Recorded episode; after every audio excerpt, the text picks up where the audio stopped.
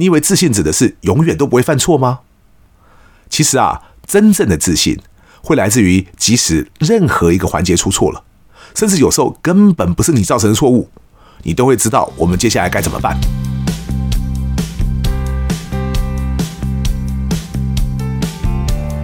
一谈就赢，Do it right thing。大家好，我是 Alex 郑志豪。我们希望透过这个 Podcast 频道，让大家对谈判有更多的认识，进而能透过运用谈判解决生活中的大小问题。接连两集为大家分享该怎么样才能成为一个有自信的谈判者。毕竟自信对谈判就是这么重要嘛。那在前两集呢，我为大家找了几个不同作者的不同建议和说法。今天这一集呢，我就要来与大家谈谈。作为一个教谈判的讲师哦，我一直以来是建议大家会怎么做的。我自己后来发现呐，原来我在七年之前就写过一篇文章，叫做《哈佛教你的五招谈判技巧精进术》。而那篇文章中所提出的五点啊，现在看起来居然还蛮历久弥新的哦。大家假如能做到那五点，自然而然的，你的自信程度当然就会提高了。那篇文章的第一点就是。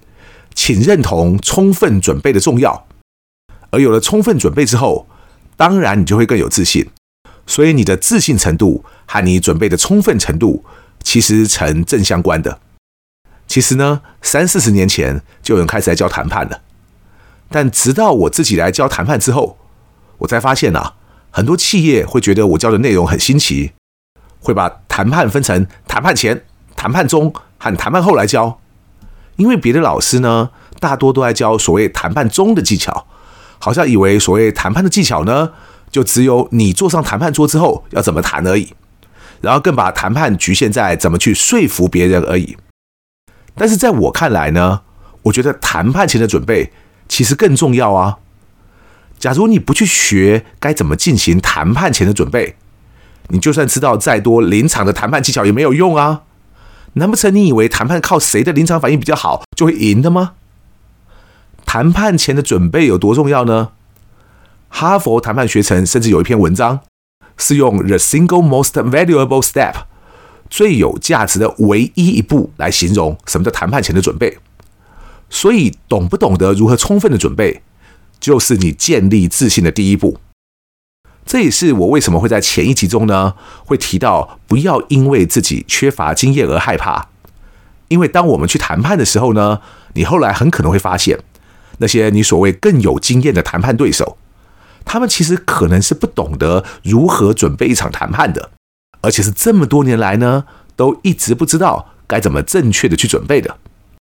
所以，只要你能学会用正确的态度和方法，扎扎实实的去准备一场谈判。你的胜率呢，搞不好还比对方更高。第二点则是，请主动积极的接受谈判训练。这里的关键词不只是接受谈判训练而已哦，而且还有主动积极这几个字。简单说啊，你用什么样的态度去学谈判这件事情，得到的结果就会完全不一样。我自己到现在啊，都还经常这样对大家说，因为很多人都慕名前来嘛，来报名参加我的一谈就赢。当然，我们的课程设计虽然别人都很不一样。我个人在谈判方面的实务经验也很丰富，但我几乎每一班都跟大家讲，其实学得好不好的关键不在于我，而在于他们自己。意思是，重点从来就不是我教的有多好，而是来上课的你愿意付出多少努力，又愿不愿意投入。也正是因为如此哦，我后来发现，什么人上一个谈判课程会最有立竿见影的成效呢？就是那些当下面临到一些很困扰的事情，然后有一个急迫需求的人，哇，他们不只是上完课之后就可以如何如何啊，还有好几位呢是边上课的时候还要边在外面和人家谈，因此他们想不学好都不行啊。就像我们之前呢，有人来上课的时候就已经面临到公司合伙人在争权的危机，那后来上完课之后呢，他就找到方法解决了，现在事业还越做越大。而且也已经没有原来那几个合伙人的困扰了。还有另外一位呢，是当时面对到被政府机关巨额罚款的危机。其实以那个 case 来讲啊，他是上完课之后才跟我讲嘛。我就跟他说啊，这种事情应该早点来找我商量啊，否则越拖越晚，搞不好最好的处理时机就已经错过啦。所以当时呢，我也觉得很棘手，只能建议他呢用一种姑且一试的方式去谈而已。结果幸好最后也把那笔罚款就这样谈到不用缴了。除了像这样的例子之外呢，诸如一些比较个人的问题，像什么买房子啦、谈加薪啦，或者甚至夫妻失和啦之类的，那更是不胜枚举啊。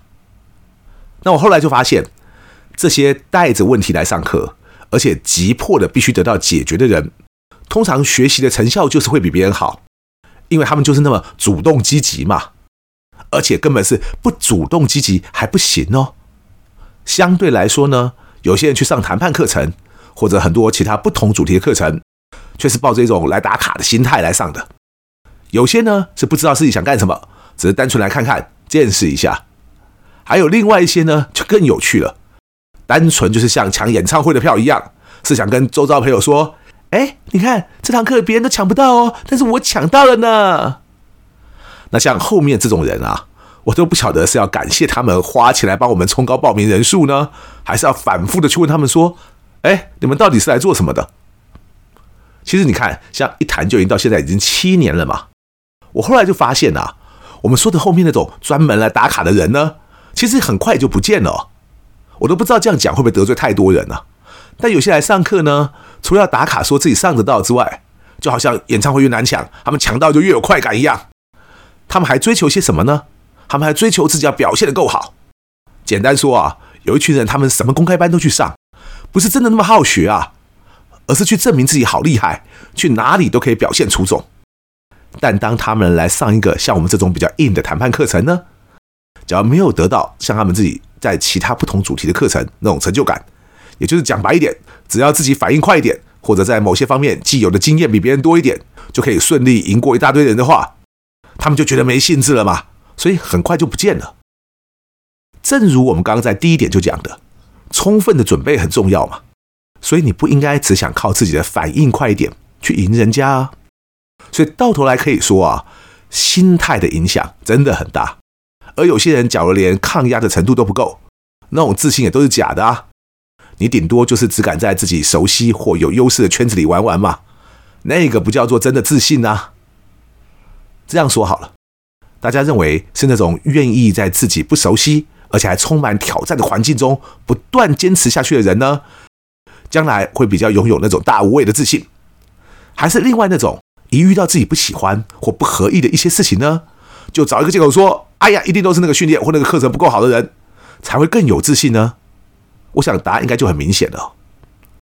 所以很多人也问我说，我为什么要把一个课程设计的那么具有挑战性呢？像别人一样把课上的轻松容易点，不也很好吗？这是因为我认为哦，这个世界上那种自我感觉良好的人呢，已经够多了。但是我来上课呢，是希望能为这个世界训练出更多具有自信的人才。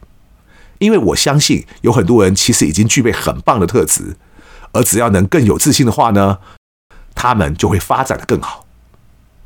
因为也有些人会以为我讲的一些教学理念都只是我自己的一面之词嘛，所以在前面提到的那篇文章中呢，我还引用了哈佛谈判学程给我们的一些指导，包括什么呢？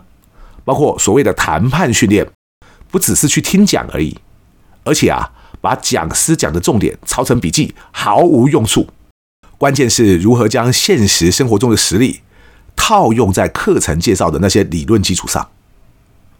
另一个大家也该听听的哈佛说法，就是对每个接受训练的学员来说，要强化自己本身的学习效果，其实有两个关键。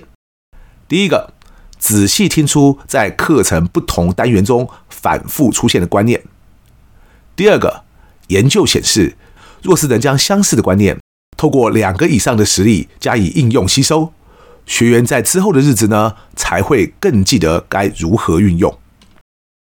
提到这里，也不得不提醒各企业负责办训的 HR 人资同仁，因为我自己上个礼拜去上课的时候啊，才听到有一位 HR 很委婉对我说：“老师啊，你上午已经讲很多例子了，你下午能不能不要讲那么多例子，就把方法本身讲一讲就好呢？”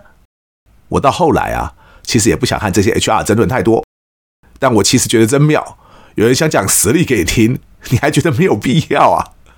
只能说啊。许多人以为我们台湾常见的那套教学方式，就是一大堆京剧口诀式的教法。其实我自己去哈佛或者任何一个世界级的课程，别人都不是这样教的啊。所以你以为只要把方法或者一些格式化的重点教教比较重要吗？其实那项方法中的每一点啊，都应该要搭配两个以上的实例，学员才更可以吸收应用哦。可是，在国内多数的教学环境中，根本不允许我们这样做啊。第三点就是做好犯错的准备。我们今天讲的是如何建立自信。你以为自信指的是永远都不会犯错吗？其实啊，真正的自信会来自于即使任何一个环节出错了，甚至有时候根本不是你造成的错误，你都会知道我们接下来该怎么办。那要怎么样才能锻炼出这种能力呢？当然是从犯错中学习喽。所以啊，例如说在上课的时候，我们会进行很多项的演练。这个时候，你就要懂得放下自己的身段，不要害怕尝试错误，因为老打安全牌只是会让自己的谈判技巧原地踏步而已。你在像这种训练的时期犯错，总比上了沙场实战的时候一错再错会来得好。当然，也不是犯错犯得越多就越好。因为重点还是你要从错误中学习嘛，所以像前面提到，谈判前的准备很重要。其实谈判后的检讨和修正，当然也有相当程度的重要性。甚至可以这样说，万一你去上了一个谈判课程，或接受了一个谈判的训练，但那个课程呢，居然没有教你怎么检讨，那我想那个课程呢，就不够完整了。第四点呢，则是练习、练习再练习。毕竟课上完了。但万一你不自行加以练习运用，你的谈判技巧也不会瞬间升级。所以在实际工作或生活中，不断的练习、练习再练习，才是真正的让本身谈判技巧精进的务实做法。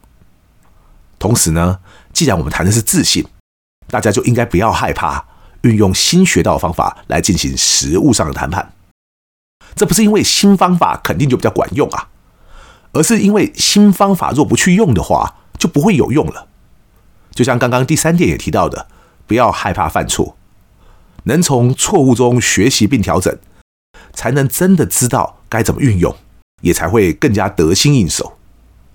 简单说啊，万一你不想让自己始终停在一个新手村的等级，你就应该多找机会去尝试运用。我甚至会这样建议大家：想要磨练一个新招式的话。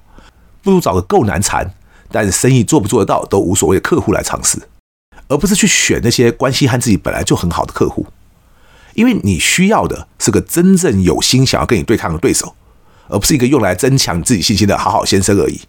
所以选对象也很重要哦。第五点也很重要啊，那就是为自己找一个好的谈判教练。不止领导管理上需要教练，谈判其实也需要一个好教练哦。对我来说，要能成为一个称职的好教练，起码要能具备我之前就提过的主谈手的资格，而且资历不宜太浅。什么又是主谈手呢？就是很多人以为啊，只要自己有谈判过，就叫做谈判经验了。但其实他们所谓的这种谈判经验呢，可能根本连一个主谈手的角色都没有扮演过啊。主谈手要做什么呢？去进行一场谈判，只是最基本的。他还要懂得如何设计一整套谈判战术，并且要知道该怎么指导别人去谈判，那才叫做主谈手啊。那么谈判教练又应该协助你做些什么呢？像以下四项任务就很重要。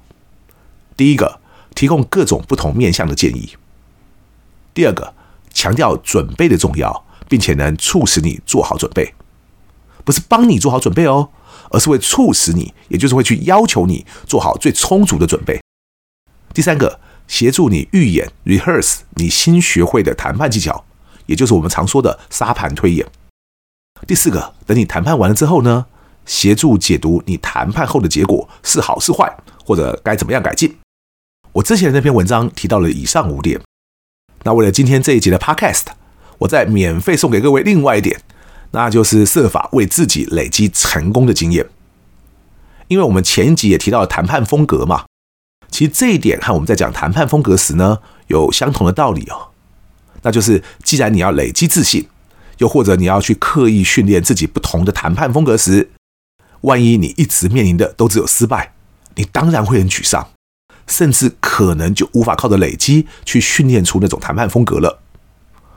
所以，你除了练习及不断尝试之外，不要忘了也去设法让自己累积更多成功的经验，而且呢，从每一次小小的成功中去感受那种喜悦，我觉得那是很重要的。